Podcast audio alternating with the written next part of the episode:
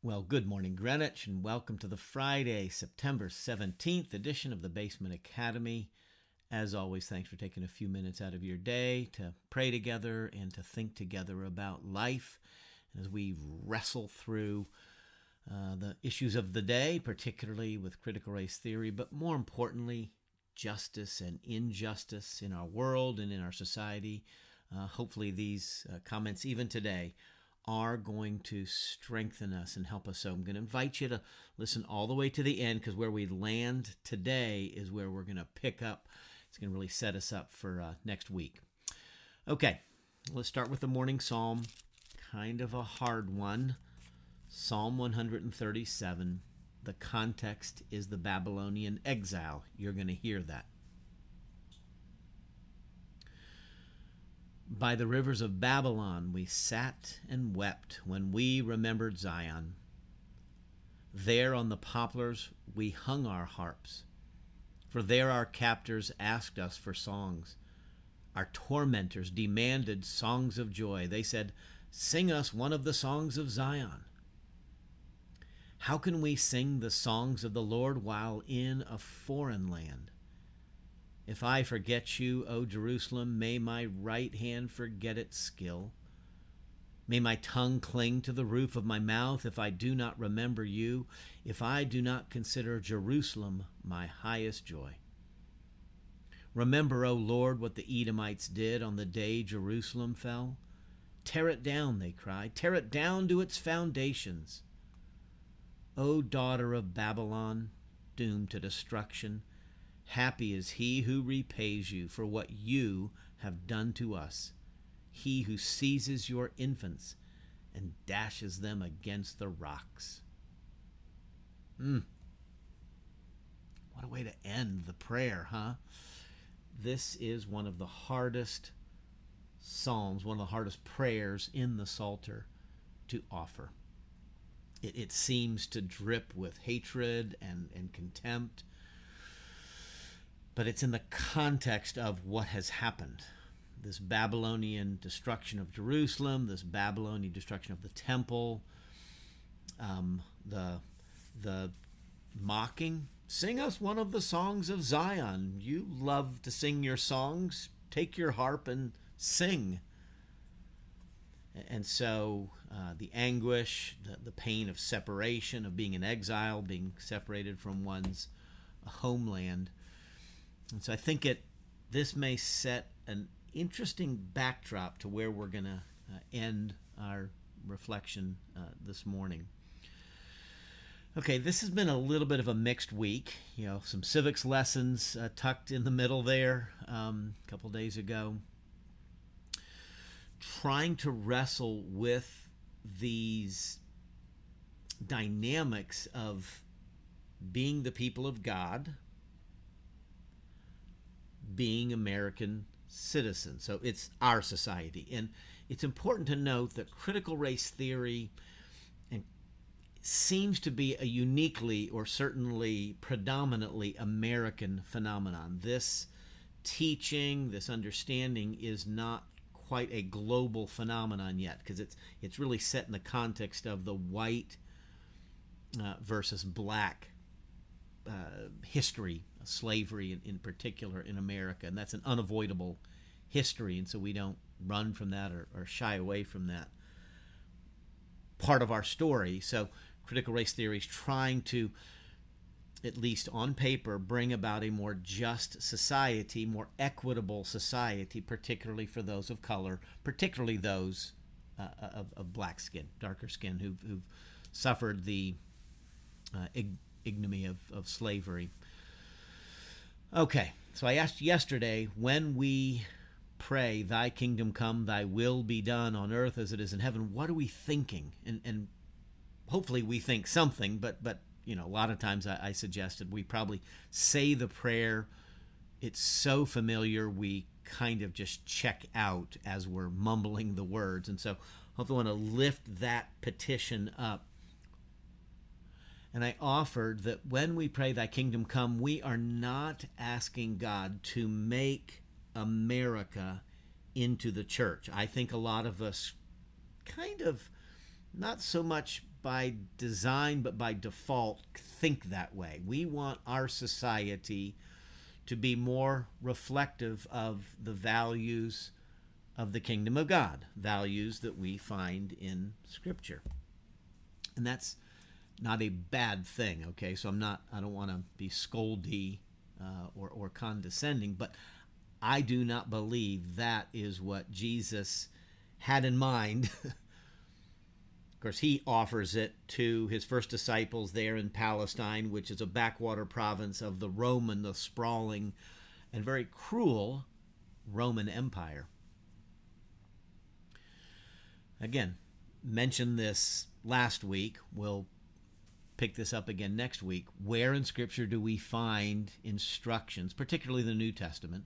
Where do we find Jesus or the apostles giving instructions for us to speak out against the empire, the Roman Empire, the state? Okay, we, we don't find that. It's just not there. But we do find this language Pray, thy kingdom come, thy will be done on earth as it is in heaven. So, against the earthly kingdom of Rome, against these earthly realms, we're praying for the kingdom of God to come. But it's not that America would be made into the church.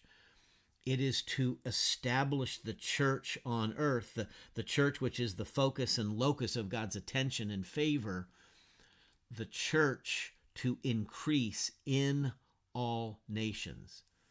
I've talked in the past about the Great Commission go to all nations, baptize them in the name of the Father, Son, and Spirit, uh, teach them to obey everything I've commanded.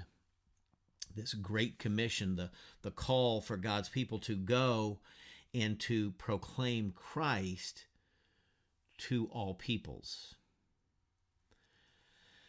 And so the kingdom of God is found in the church. This is a petition for the church to increase, to be established, to be planted on earth as it is in heaven, for, for the name of Jesus to be honored and revered among all people on earth as it is in, in heaven. And so the church of Jesus Christ is a kingdom that transcends all earthly kingdoms. It contains um, members, as it were, from all geopolitical nations and states, all tribes and, and languages. The Church of Jesus Christ stands apart from all of these earthly societies, earthly kingdoms. And so the Church of Jesus Christ has people in it from nations that find themselves at war with each other. But so let's go back to the Cold War. There are American Christians and there are Russian Christians. Put differently, there are Christians who are American and there are Christians who are Russian. There is a unity, there's something that's shared by the bond in Christ that transcends the tension and and um, animosity and hostility between the nations of which these Christian Americans and Christian Russians um, are are are a part. So so which is the primary identity? That's where we get fiddled up. That we sometimes think of our national identity as over and above our Christian identity. And so when we think thy kingdom come, we're thinking about making our nation in more like the, the church. I don't think that's what it is. It's to recognize that the church of Jesus Christ stands as an alternative society to all earthly societies. The Church of Jesus Christ includes individuals from every tribe, from every language, from every people, and every nation. That's the language that we find in Scripture in Revelation chapter 5. We've read this a number of times over the many months. And so, this heavenly song that's happening in the throne room Each of the elders had a harp, and they were holding golden bowls full of incense, which are the prayers of the saints. Interesting, when we pray, they're somehow joining with these other prayers. And they, the elders, sang a new song. You, this is the Lamb who was slain, you are worthy to take the scroll and to open its seals because you were slain. And with your blood you purchased men for God, humans for God from every tribe and language and people and nation. You have made them to be a kingdom and priests to serve our God, and they will reign on earth. Your kingdom come, your will be done on earth as it is in heaven. God makes, through Jesus Christ, through the blood of Jesus Christ, He purchases, He buys back, He ransoms, He redeems men and women, boys and girls from every people, every tribe, every language, every nation. That's the kingdom of God, where the will of God then begins to be done on earth within this alternative society, within this alternative community. There is an acknowledgement that Jesus is Lord, not Caesar, not the president, not a political party, not a skin color, not a socioeconomic class, not a gender identity. And so I think Revelation 5 gives us this insight into what's going on. This is again from the vantage point of the future. John has this vision of a heavenly throne room and so there's this worship that's going on and this this song that honors Jesus you have made them to be a kingdom.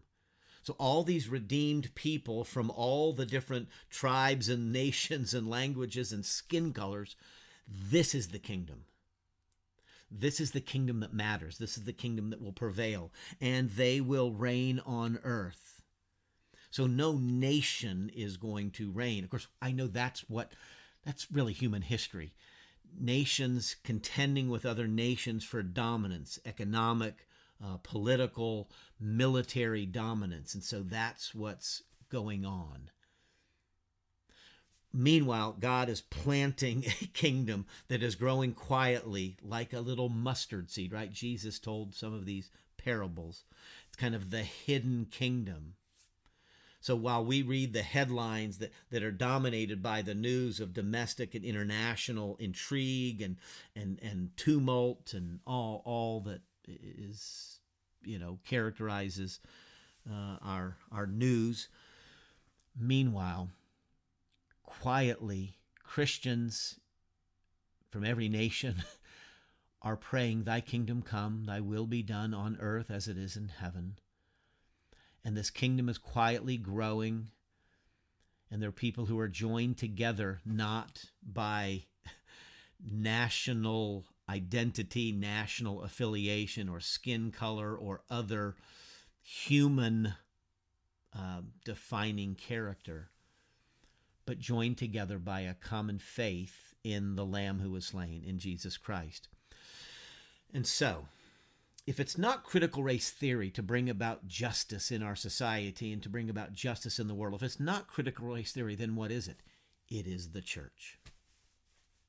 The church of Jesus Christ is God's answer to the injustice, to the division, to the hostility, to the violence, to the cruelty, to the discrimination of our world. That's it. Now, there's got to be more to it than that, right, Don? No. That is plan A, and it has always been plan A. from the time of the sin of Adam and Eve, and then the consequences of that sin that play out in their own tension, and then the, the hostility of their son Cain versus his brother Abel, and then as it plays out in the human story, human history. This was always God's plan to birth a new society that would be the answer to the injustice, to the division, to the sin uh, of the world. So that this new society would be joined together by a common unity in Jesus Christ. Most of us find our tribal identities. We've talked a lot about this. Sin, you know, makes us into autonomous beings. We become law, a law unto ourselves, determining right and wrong, good and evil for ourselves. And then we gather into like-minded, now, now granted, multiple like-minded groups, but like-minded groups, what I call tribes, moral tribes, ideological tribes. Um, sometimes those tribes, again, are based on skin color. Sometimes they're based on where you went to college or high school, you know, kind of my team. So NFL has tribalism, right? And so these fans dress in all these tribal colors and they actually sometimes hurl, you know, slurs and epithets and and rocks and and harm the other tribe. This is what humans do. We are tribal. God's answer to the tribalism of our world is to fashion a new society that are joined together through a common faith in Jesus Christ. So our unity is in Christ, not a political affiliation, which is just tribalism, right? Blue team, red team, doesn't matter. It's just tribalism. Our unity is in Christ, not our race, not our skin color. Our unity is in Christ, not our socioeconomic status or standing or achievement or class, whether we're rich or poor or middle class or upper middle class, any of that stuff. Our unity is in Christ, not based on our gender. Oh, you're all you men are the same. No, we're not. you know, and, and so this is God's answer. It, it seems so simple. It, it's there's got to be more to it than that. We, we, we have to there, there has there's a complexity to human society and we're, we're going to wrestle through this deliberative process and we're going to make laws that will bring about justice in the world no we won't at best we will mitigate the injustice of the world through our various societies that have their mechanisms for ordering their society. And so, as much as I went through a civics lesson uh, uh, of sorts uh, earlier in the week, now we're talking about something that is beyond American civics, right? We're talking beyond the Constitution. We're talking beyond the deliberative process. That God is doing something that transcends our nation.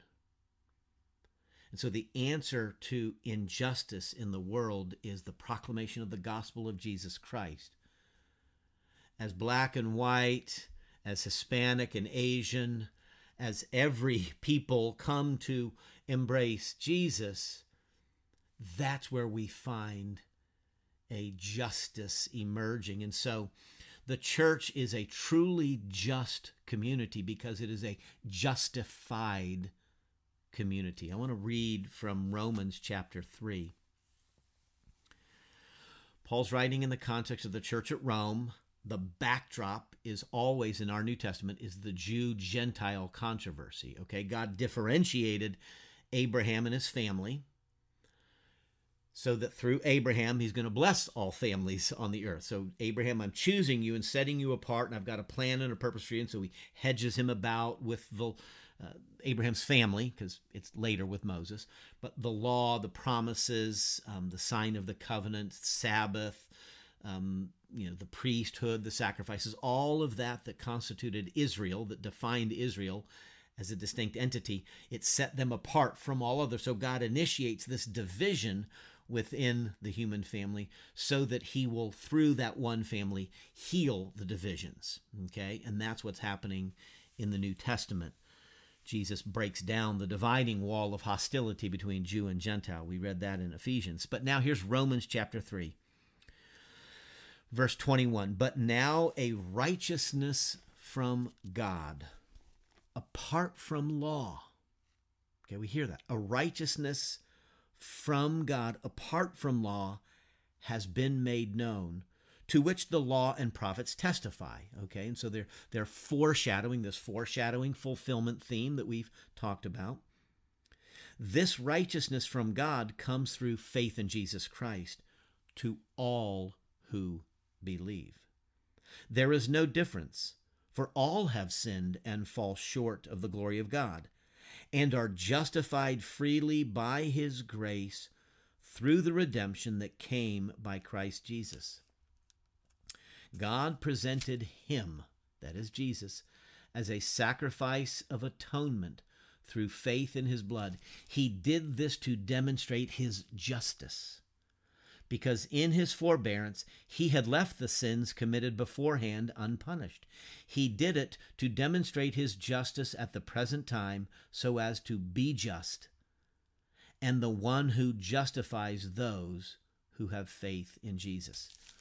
The words just and justified occur throughout this little passage. And he's talking about all have sinned, not just Gentiles, because see, in the Jewish mindset, it's only the Gentiles that are the sinners. We're the chosen. No. Jew and Gentile alike have sinned. And so he justifies both the same way apart from the law, even though the law and prophets testify to this. The law's purpose was not to make us righteous, it was to protect and, and, and, and kind of fence in and show a path and be a mirror to show the need for a Savior. Okay, a law that was a fence, a path, and a mirror. And so the church is the justified community those whom God has rightly ordered, a right vertical ordering, as it were, that is, as individuals and then as a community, we are rightly ordered to God. Our sin has been atoned for. God presented Him, Jesus, as an atonement, a sacrifice of atonement. And so that rebellion, Adam's rebellion, is put aside. It is forgiven. That rebellion is forgiven, but you must come in. come in through faith in Jesus Christ. You come into this new community. You lay aside the tribalisms. You lay aside the identities, these competing identities, straight, straight white men versus black gay female, all of these competing um, identity politics. That's why CRT will always fail. Critical theory will always fail because it divides when God's purpose is to unite to take men and women, boys and girls, so that in Christ there is no Jew nor Gentile. There is no male nor female. There is no slave nor free. Those outward identities, those human identifying markers that we hold on to that form the basis of our tribalisms, God lays aside through Christ. So we lay them aside so that we don't think of ourselves as straight white men. We think of ourselves as believers in Christ. I don't look at somebody and say, oh, look at your color skin. I see, brother, sister, how are you? I greet you in the name of Jesus Christ. So that the church is a truly justified community. It has been made just. And so justice begins to prevail. And so may your kingdom come. May your will be done on earth. So the kingdom comes through the blood of Jesus Christ and those who embrace Jesus Christ. And his will begins to be done. We begin to live according to this new law, the law of Jesus. Love one another as I have loved you. This is how all men will know that you are my disciples and you belong to this new kingdom, this alternative society, not by your skin color, not by your um, uh, birth certificate, uh, not by your gender, not by your sex, not by your class, not by your educational attainment, any of those things. All men will know that you are my disciples, that you're part of this community by the love that you have for one another. And, and by the way, I want you to love your enemies too. Show the world that I love. I redeem. And so invite others into this new community because the alternative community, the communities of the world will always be at odds. There will always be hostility. There will always be division. There will always be injustice in the human communities of the world. And so Jesus plants a new community, a new society called the church to transcend all of those and then to invite the world into this new society and lay aside their arms. and their hostility and their anger. So we have justice is known on earth through the church of Jesus Christ. Now, does that mean every church is a perfect expression of this? Of course not. Thy kingdom come, thy will be done on earth in the church. Forgive us our debts as we forgive our debtors. We are the we are the community of the forgiven, so we're the community of the forgiving. Right? See how that works? There's no other community. CRT has no forgiveness. Critical theory has no forgiveness. If you have somehow said the wrong thing and let a pronoun slip or uh, treated somebody or spoken of somebody in some um, uh, uh, racially insensitive way, you are canceled. You are fired. There is no redemption. There's no forgiveness. There's no hope. That's why it will fail. And thanks be to God that it will fail. But we are the community of the forgiven, therefore, we are the community of the forgiving. May your kingdom come, may your will be done on earth as it is in heaven. Give us this day our daily bread. Help us just to live this day for you. Forgive us our debts as we forgive our debtors. And so let us practice the forgiveness that we have received. Let us extend that. And lead us not into temptation. What temptation? Not, not to eat too much chocolate cake and drink too much beer. Yeah, yeah, yeah, the deeper temptation to think in tribal ways. Deliver us from evil. The evil one wants to divide. And so the evil one wants to come and says, you are your skin color. You are your gender. You are your socioeconomic class. You are your fill in the blank. You are your tribe. No, that is the deepest temptation. And so that's why I actually, through this study these last several weeks, I'm coming to think that this critical race theory, this critical theory, yeah, could, the Marxist stuff, and that that's kind of nutty and it's no good. It's a deeper reality. It may be demonic, and I don't overstate that. It may be demonic. It may be of the devil because it is seeking to divide people who share the same image of God and whom Jesus wants to unify and lay aside all tribal identities. So lead us not into temptation, the temptation to look at people in tribal ways, in human ways. Deliver us from evil, such an evil that divides. That's, I think, what's going on in this Lord's Prayer. It is our Father, so it's the prayer of the community. It's the prayer of the redeemed. It's the repair, the prayer of the justified to live into these just realities. The tension, of course, is that, as Jesus reminds us in his high priestly prayer in John chapter 17, we are in but not of the world. We're in the world. I mean, why didn't God just when when we become saved, why doesn't he just beam us aboard, right? Just just teleport us to heaven. Oh, that's not the plan. So we always live with this tension of being in the world but not of the world. So we live in the United States of America as Christians, but my, my primary identity is this new community which has people in it from every tribe and language and race and nation. And so my, the challenge is to think of myself as a Christian first in a community that transcends and a community that is joined together not by tribal identity or national identity as an American. And so that's the tension. We default into thinking that God wants to make America into the church. No, that is not the plan. He wants to take Americans and Iranians and Afghanis and uh, Venezuelans and Saudi Arabians and every into this family.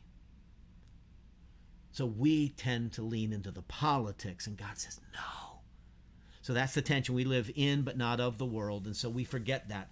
And so here's where we're going to land. I said at the top of the, our study we're going to land with this notion of being exiles and strangers. And this is why Psalm 137 is so important. By the rivers of Babylon we sat and wept. by the by the rivers of of Haymarket I sat and wept. This is not my home. America is not my home. Haymarket is not my home. The Commonwealth of Virginia is not my home. I belong somewhere else my true identity, my true citizenship, my true loyalties and allegiances transcend this world, but I'm always feeling like this is where it is. And that's just something we have to work on.